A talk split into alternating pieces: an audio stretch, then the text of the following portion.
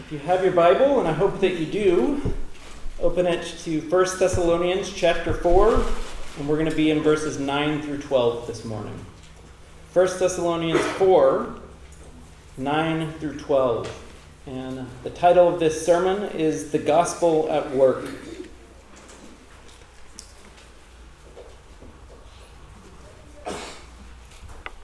Well, I watched a video this week about one particular reason that a lot of businessmen will take potential partners or clients out to the golf course with them uh, before going into business with them. And it's for this reason to see if they cheat. if someone blatantly cheats on the golf course, it tells you something about them.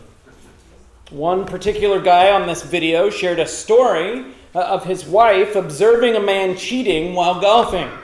And she told her husband, Don't go into business with this guy. Well, the husband didn't think it was that big of a deal. He listened to her. A couple of years later, the cheater ended up in prison for fraud or something like that. How people handle little things can often tell you how they'll handle big things, for good and for bad. And while as Christians we know this to be true because Jesus tells us so, I believe that the unbelieving world understands this as well. In today's text, we'll see an example of this. How we love and how we work says something to the world around us. The question is this Are we saying something good or bad about the Jesus that we claim to worship? So let's dive into the text. This is the word of the Lord. 1 Thessalonians 4 9 through 12. Now, concerning brotherly love, you have no need for anyone to write to you, for you yourselves have been taught by God to love one another. For that indeed is what you are doing to all the brothers throughout Macedonia. But we urge you, brothers, to do this more and more and to aspire to live quietly, and to mind your own affairs, and to work with your hands as we instructed you, so that you may walk properly before outsiders and be dependent on no one. If you're just joining us, we've been walking through the book of 1 Thessalonians the last several weeks. In the first three chapters, Paul has been reminding the, the Thessalonian church of the gospel He's been encouraging them to more and to more faithfulness. Last week, we noted a shift where Paul moved to the main reason for writing this letter. He began giving gospel imperative commands in light of the gospel. He told us God's will for us was our sanctification, or being more like Christ. The first area that he called for our sanctification was in the area of sexual purity. Today, he'll continue in that line of God's will for our lives, but he'll shift his focus to our work. And look where he begins. Verse 9. He says, Now concerning brotherly love. Let's stop right there. Now concerning brotherly love. Paul uses this word here for brotherly love, Philadelphia. And this is key. In the past, we've talked about the different Greek words for love. And we've zeroed in on typically agape love, unconditional love. The love God displayed through Christ for us. And the love that we are called to have for another, and even for our enemies. Agape love is love that we're called to have for others, regardless of our relationship with them, whether they're close or not. Philadelphia, on the other hand, brotherly love, comes within the context of family. There's a, a nearness, a warmth, and an affection that makes it proper to call it brotherly. In Matthew chapter 12, Jesus is teaching, and we read this Matthew 12, verses 46 through 50. It says, While he was still speaking to the people, behold, his mother and his brothers stood outside asking to speak to him. But he replied to the man who told him, Who is my, bro- my mother? And who are my brothers? And stretching out his hand toward his disciples, he said, Here are my mother and my brothers. For whoever does the will of my Father in heaven is my brother and sister and mother. His point here isn't to dishonor his blood mother and blood brothers. It's to teach the truth that in Christ, we're family, all of us. When, when God is our Father and we're His children, we're brothers and sisters in Christ. Now, I grew up in a Southern Baptist church, emphasis on Southern. And growing up, I'd always hear people using this kind of terminology. Hey, brother, how are you doing? Brother so and so, sister so and so. Full transparency, I thought it was kind of corny. No one in the real world talked like that. But the older I've become, and the more that I've come to understand the fathership of God and the brother and sisterhood that we do have in this church, this way of speaking has become dear to me. Yeah, you can overdo it, where it becomes rote and meaningless. You could also just be doing it because you forgot someone's name. Hey, brother. When you call someone brother or sister and you mean it, it's a beautiful thing. The church is God's family. And if you're a child of God, you have brothers and sisters. There's real familial Philadelphia brotherly love here. And there's so many implications to this. I'll just give one. Now, I want you to imagine you're at your dinner table at home, and your family is sitting around it. What if one of your family members for weeks and months wasn't at the table? They're just gone what would you do?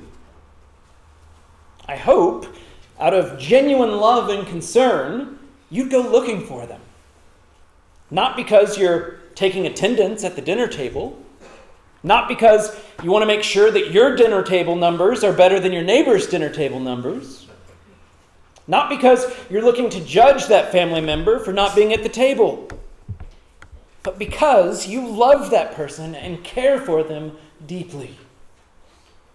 The church is a family.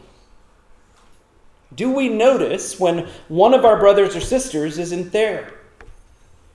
Do we care enough about them to reach out? Not in judgment, but in compassion.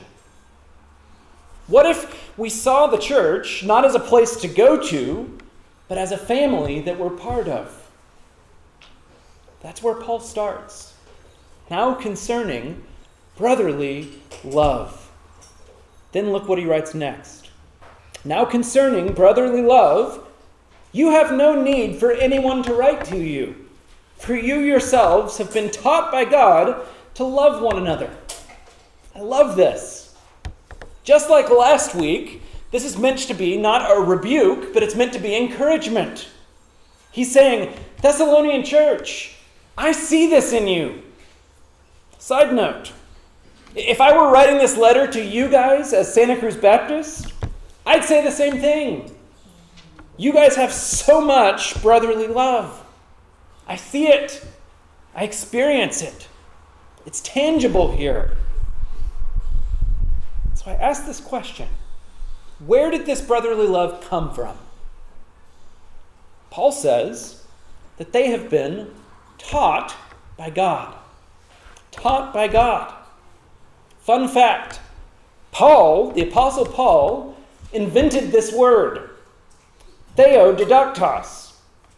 It's actually two Greek words, theos or God, and didaktos or taught. He smushed them together, invented a new word. Scholars can't find a single place that this word was used prior to Paul using it here in this text. and rarely even after this letter. Paul sees their brotherly love and he concludes that they must be God taught. Why? Several reasons. Number one, this is who God is. God is love. Romans 5 5 tells us this. Romans 5 5, it says, And hope does not put us to shame, because God's love has been poured into our hearts through the Holy Spirit who has been given to us. God is love. We're made in His image. He pours His love into our hearts through the Holy Spirit. We as Christians love because of who God is. Second, we love because of what God does. We just saw this in Romans 5. But God gives us His Spirit. And it's not as if His Spirit is just hanging out and relaxing inside of us, doing nothing. He's just chilling there. No, He's working. He's producing things in us and through us. What are those things? I'm glad you asked. Galatians 5 22 through 23. But the fruit of the Spirit is love, joy, peace, patience, kindness, goodness, faithfulness, gentleness, self control. Do you see that first word? The fruit of the Spirit is love. Philippians 2, verse 13 teaches us For it is God who works in you both to will and to work for his good pleasure. When we love, it's evidence that God is working in us. So Paul can look at the Thessalonian church, see love, and rightly assume that they're God taught that it's God working in them. But it's even more exciting than that. Remember, I told you that Paul made up this word. He did. But most scholars believe that he didn't just pull it out of thin air. He knew Isaiah 54, verse 13. It says, All your children shall be taught by the Lord, and great shall be the peace of your children. Do you see that? Taught by the Lord, taught by Yahweh, God. In the Greek translation of the Old Testament, the Septuagint, guess what two words are there? The same two words that Paul mashed together in our text. And this text in Isaiah 54 is a prophetic passage about the new covenant. Check this out. In the Old Covenant, God wrote his law on tablets of stone. But in the New Covenant, he promised to write his law on people's hearts through the Spirit. Do you see where we're going with this? Paul sees the church loving. Isaiah 54 is in the back of his mind. And he sees that they're clearly being empowered by the Holy Spirit who's producing love through them. This is a clear sign to Paul that the new covenant is being fulfilled. This is a reason to celebrate and to praise God. Okay. So, Paul sees their brotherly love in the church. He's encouraged by the work that God's doing in and through them. Then look at the scope of it all. Verse 10. He says, for that indeed is what you are doing to all the brothers throughout Macedonia. But we urge you, brothers, to do this more and more. Remember, they're in Thessalonica, the capital city of a large region called Macedonia. Paul's saying, not only are you guys expressing brotherly love to those in your own church, you're loving all the Christians in the entire region.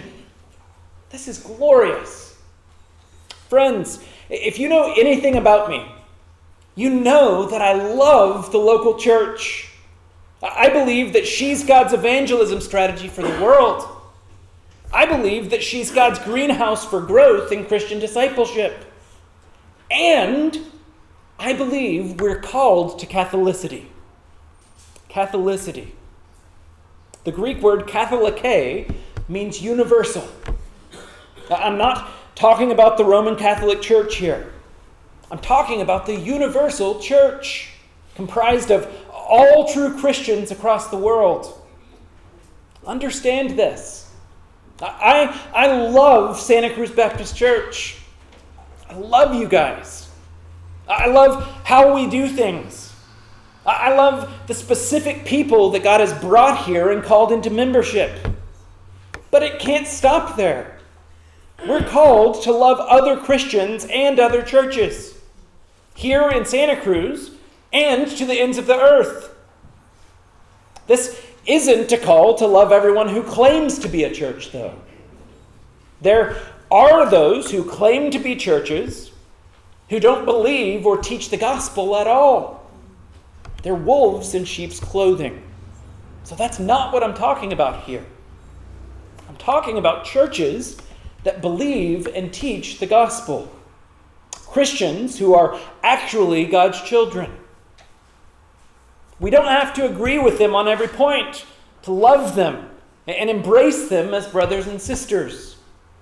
We don't have to agree with them on every point, to pray for them and to fellowship with them. Uh, I'm part uh, of the Santa Cruz County Pastors Network here in town. Do I agree with each of those pastors on everything? Not even close. But we get together and we pray for one another. We encourage one another once a month. It's awesome. What would it look like for Santa Cruz Baptist to be a blood bought, God taught center for brotherly love that then reverberated out to all of the Christians in our region? That's my hope and my prayer for us. And do you notice that Paul isn't satisfied with the status quo here? He's pumped at what he sees in their brotherly love. What does he say next? But we urge you, brothers, to do this more and more. Paul has what's called a growth mindset. He knows that this side of heaven, none of us are fully there. We haven't arrived. None of us love perfectly or even close to it. But every single one of us can love more and more. Guess what? This, just like last week, is part of our sanctification. It's part of our growth as Christians to be more and more like Jesus. Santa Cruz Baptist. I, like Paul, see you. You guys are one of the most loving churches I've ever been a part of. You're doing it. And I urge you to do this more and more. Never be satisfied with the present state. Now, just like last week, Paul's going to move from, from general to specific. He's going to give three commands uh, of ways to love as a Christian. Look at verse 11. He says, And to aspire to live quietly to mind your own affairs, and to work with your hands as we instructed you. First, to aspire to live quietly. Aspire to live quietly. Seems like an oxymoron, right? We typically think of someone who has aspiration as someone who's a go getter, out there getting things done, going hard nonstop, making waves, somewhat drawing attention to themselves. They have aspirations. But one commentator translates this phrase to strive hard to live quietly. But while these two things can seem like opposites, here's what Paul seems to be saying. By quiet, he doesn't mean not speaking or even restful. He means not intruding on the lives of other people. In 1 Timothy 2 1 through 4, Paul writes this 1 Timothy 2 1 through 4. He says, First of all, then, I urge that supplications, prayers, intercessions, and thanksgivings be made for all people, for kings, and all who are in high positions. Why? That we, the church, may lead a peaceful and quiet life, godly and dignified in every way. Same word. The point is, we're not looking to be the center of attention.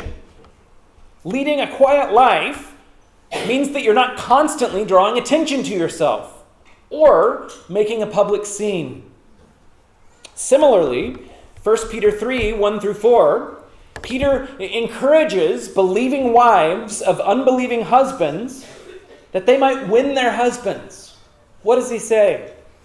They might win their husbands without a word by the conduct of their wives. When they see your respectful and pure conduct, do not let your adorning be external, the braiding of hair and the putting on of gold jewelry, or the clothing you wear. But let your adorning be the hidden person of the heart, with the imperishable beauty of a gentle and quiet spirit, which in God's sight is very precious.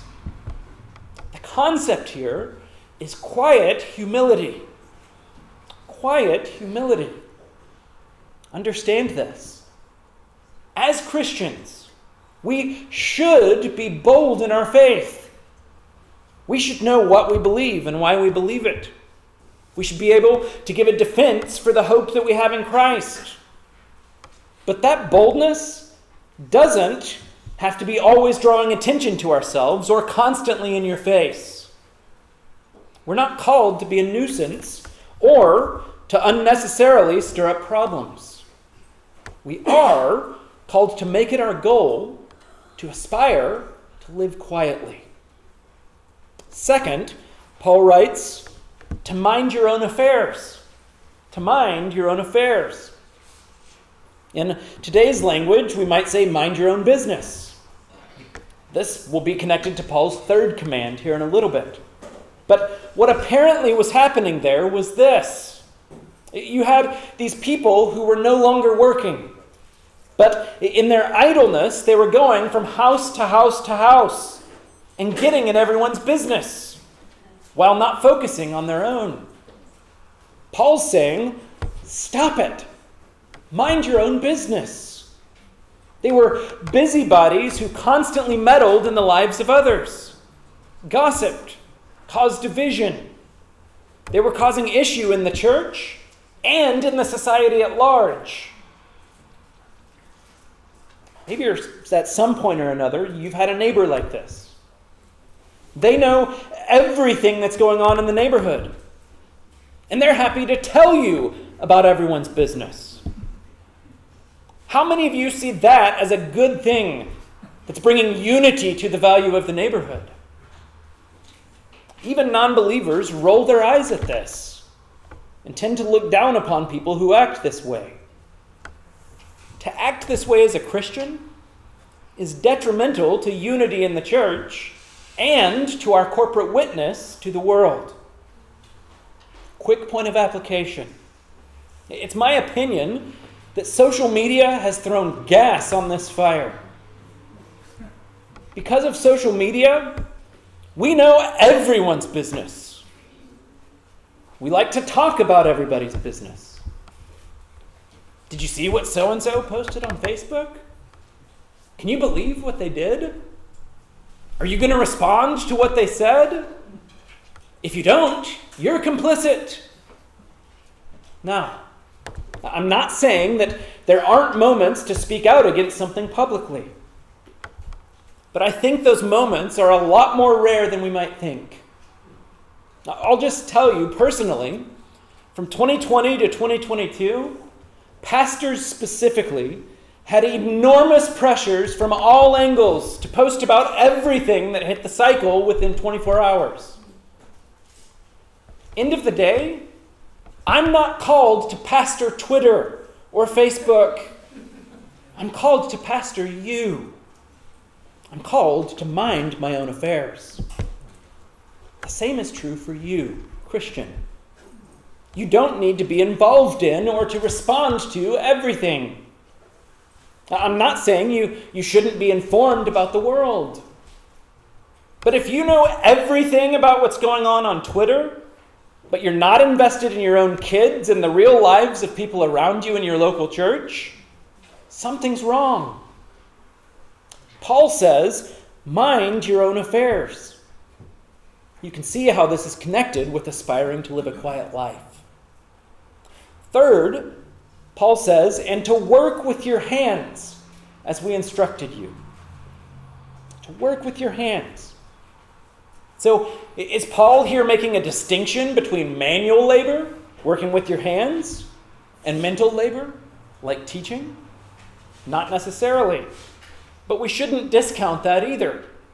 It's important to understand that a Greek way of thinking was that manual labor was somehow less than work with the mind. That's what Greeks believed. They looked down on those who worked with their hands. Tim Keller, in his book Every Good Endeavor, commenting on this outlook, he writes this Work was a barrier to the highest kind of life. That was the Greek way of thinking. Work made it impossible to rise above the earthbound humdrum of life into the realm of philosophy, the domain of the gods. The Greeks understood that life in the world required work, but they believed that not all work was created equal. Work that used the mind rather than the body was nobler, less beastly. The highest form of work was the most cognitive and the least manual.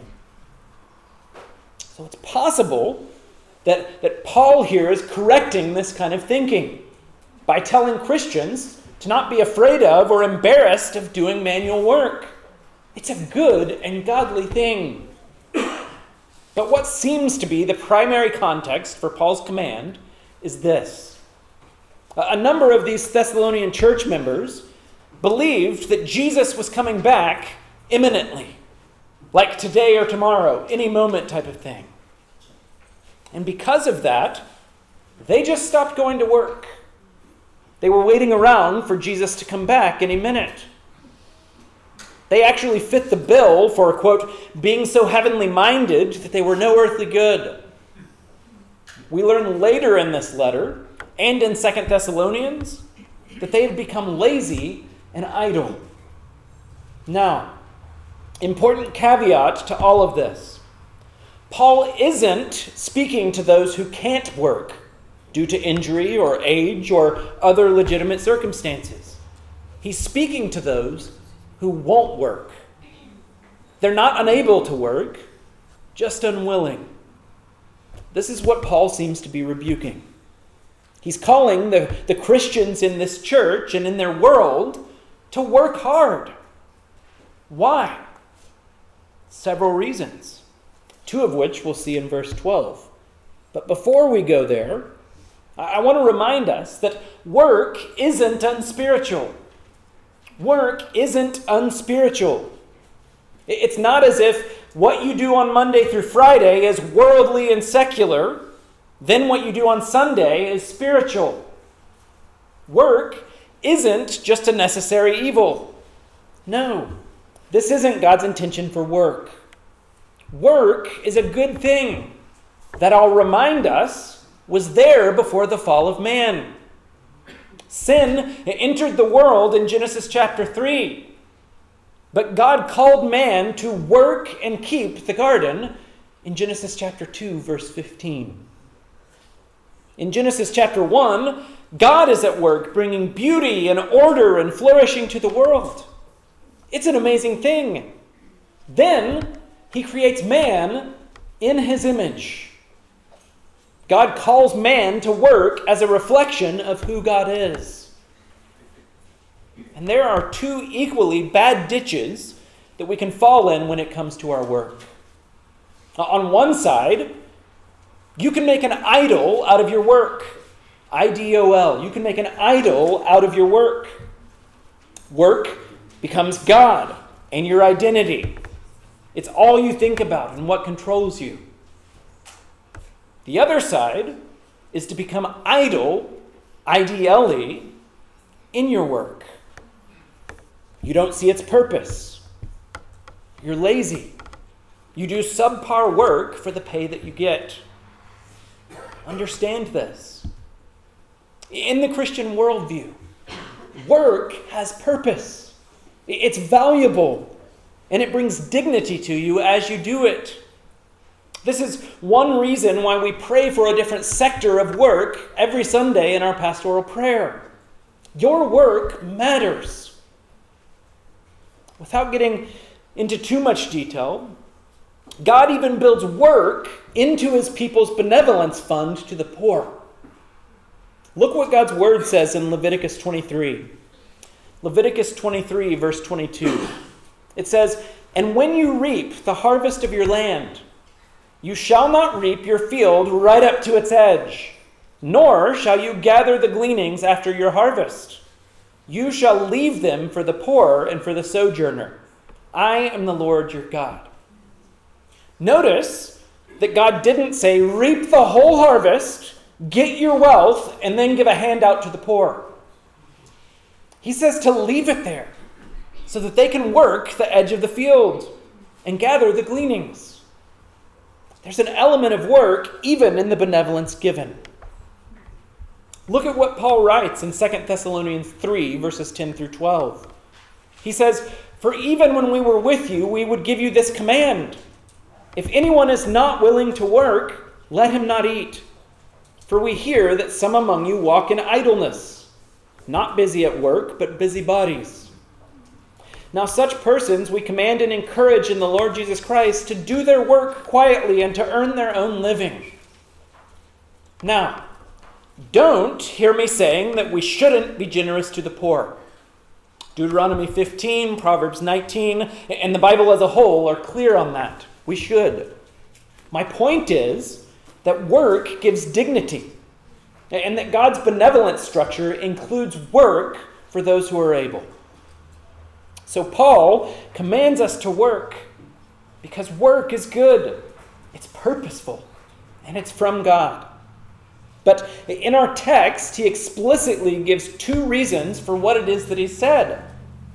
He says, Live quietly, mind your own business, work with your hands, verse 12, so that, or for the purpose that, you may walk properly before outsiders and be dependent on no one. He gives two reasons. Let's take them one at a time. Number one, so that you may walk properly before outsiders to a watching world. What does it say about Jesus if they look at the church and see a bunch of lazy, idle people who are always in everyone's business and trying to draw attention to themselves? To a watching world. What does it say about Jesus if Christians aren't productive members of society, but merely leeches who always take but never give?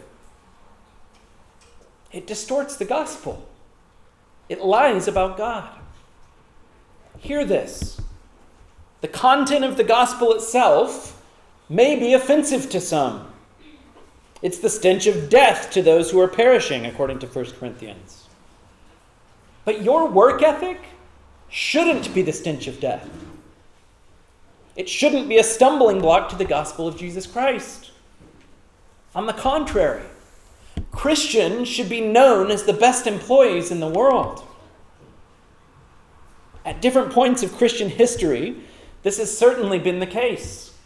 In fact, in 1905, sociologist Max Weber coined the term the Protestant work ethic to describe Christians who worked with discipline and diligence.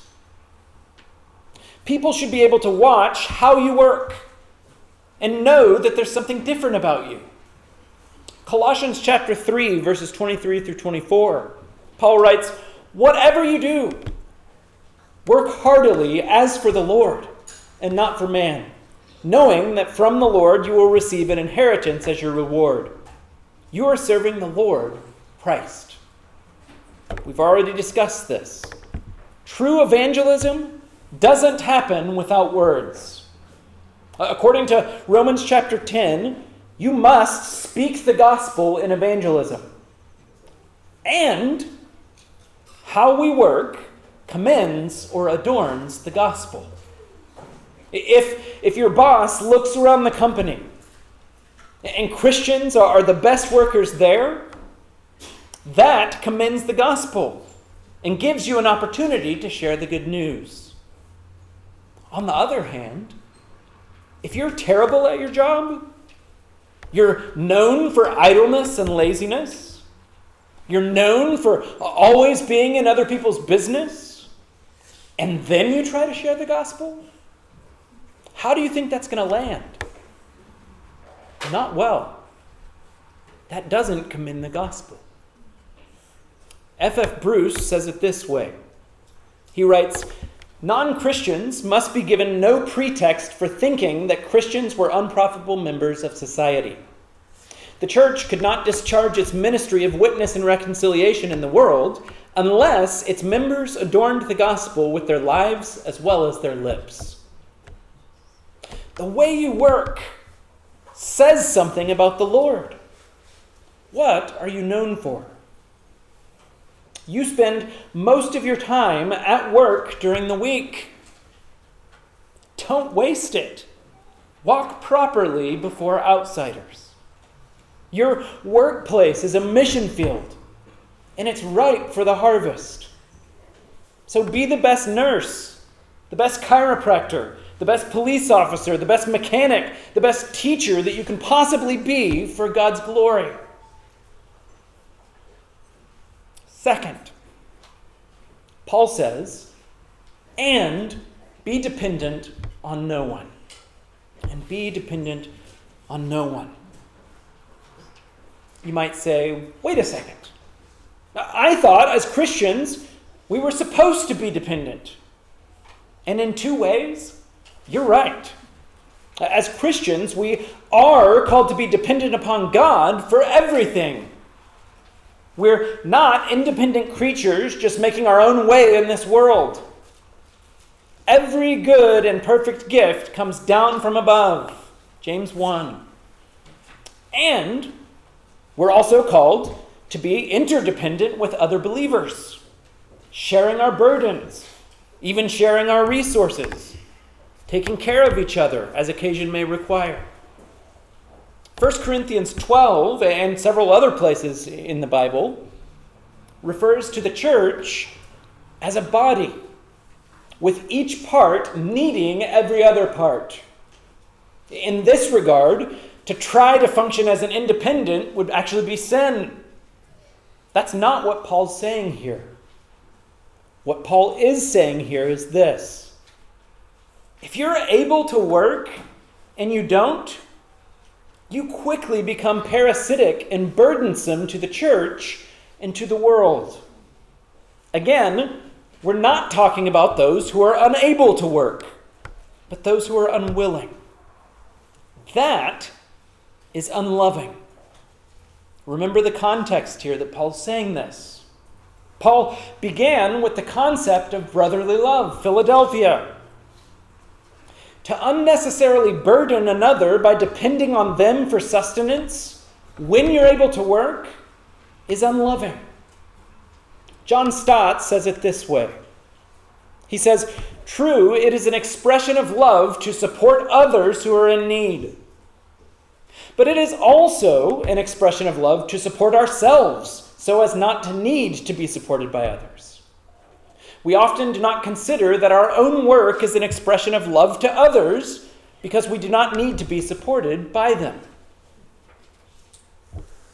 There are real needs in the church people who need financial help, people who need meals, people who need clothing, widows and orphans who need to be cared for. It's good and right and loving to help these people. But to be able to work and still dependent upon others is to rob resources from their proper place. Further, most people that are, are fully dependent upon others don't meet the needs of others as givers themselves. Paul wants our way of life to adorn the gospel. Jesus came to this earth and he wasn't a taker. In fact, the only thing he took was our sin. He went to the cross and took our sin and the penalty for that sin upon himself. He gave his life in our place to save us eternally. He was buried and rose from the grave three days later so that he might give us his righteousness. He gives us the gift of eternal life if we'll repent and believe in him. Jesus Christ is the ultimate giver. In closing, I want us to see the structure that Paul has laid out for us the last two weeks. If you look at verses 1 through 12, there's really two charges that Paul gives us as the church. Number one, to please God more and more. Verse 1. To please God more and more. Two, to love one another more and more. Once again, Paul didn't come up with this structure. Hear the words of Jesus. Matthew 22, verses 37 through 39. And he said to him, You shall love the Lord your God with all your heart, and with all your soul, and with all your mind. This is the great and first commandment. And a second is like it You shall love your neighbor as yourself. On these two commandments depend all the law and the prophets. Love God, love your neighbor. Grow in sanctification through obeying God's will.